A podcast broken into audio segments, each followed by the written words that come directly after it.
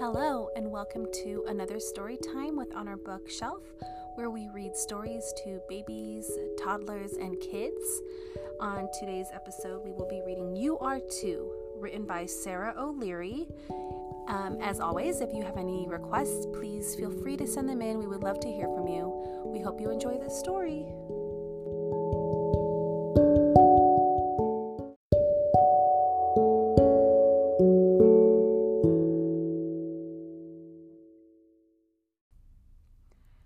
So much has changed in just a year. You are two. First, you could walk, and now you can run.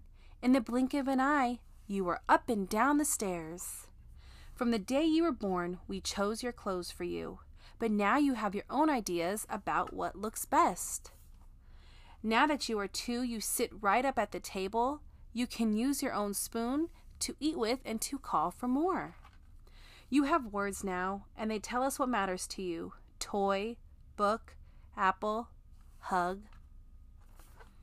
You call yourself by your own name. You say me, you say mine. Sometimes you even share the things that are yours. Now that you are two, you are learning about yesterday, today, and tomorrow. You are forming memories and making plans. Wherever you go, your baby goes too even to dreamland. When we sing songs, you sing alone, and you make us happy when skies are gray. You know so many things now that you are two. What you know best is your own mind.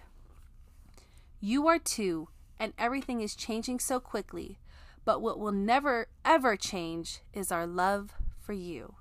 I hope you enjoyed that story. Thank you for listening.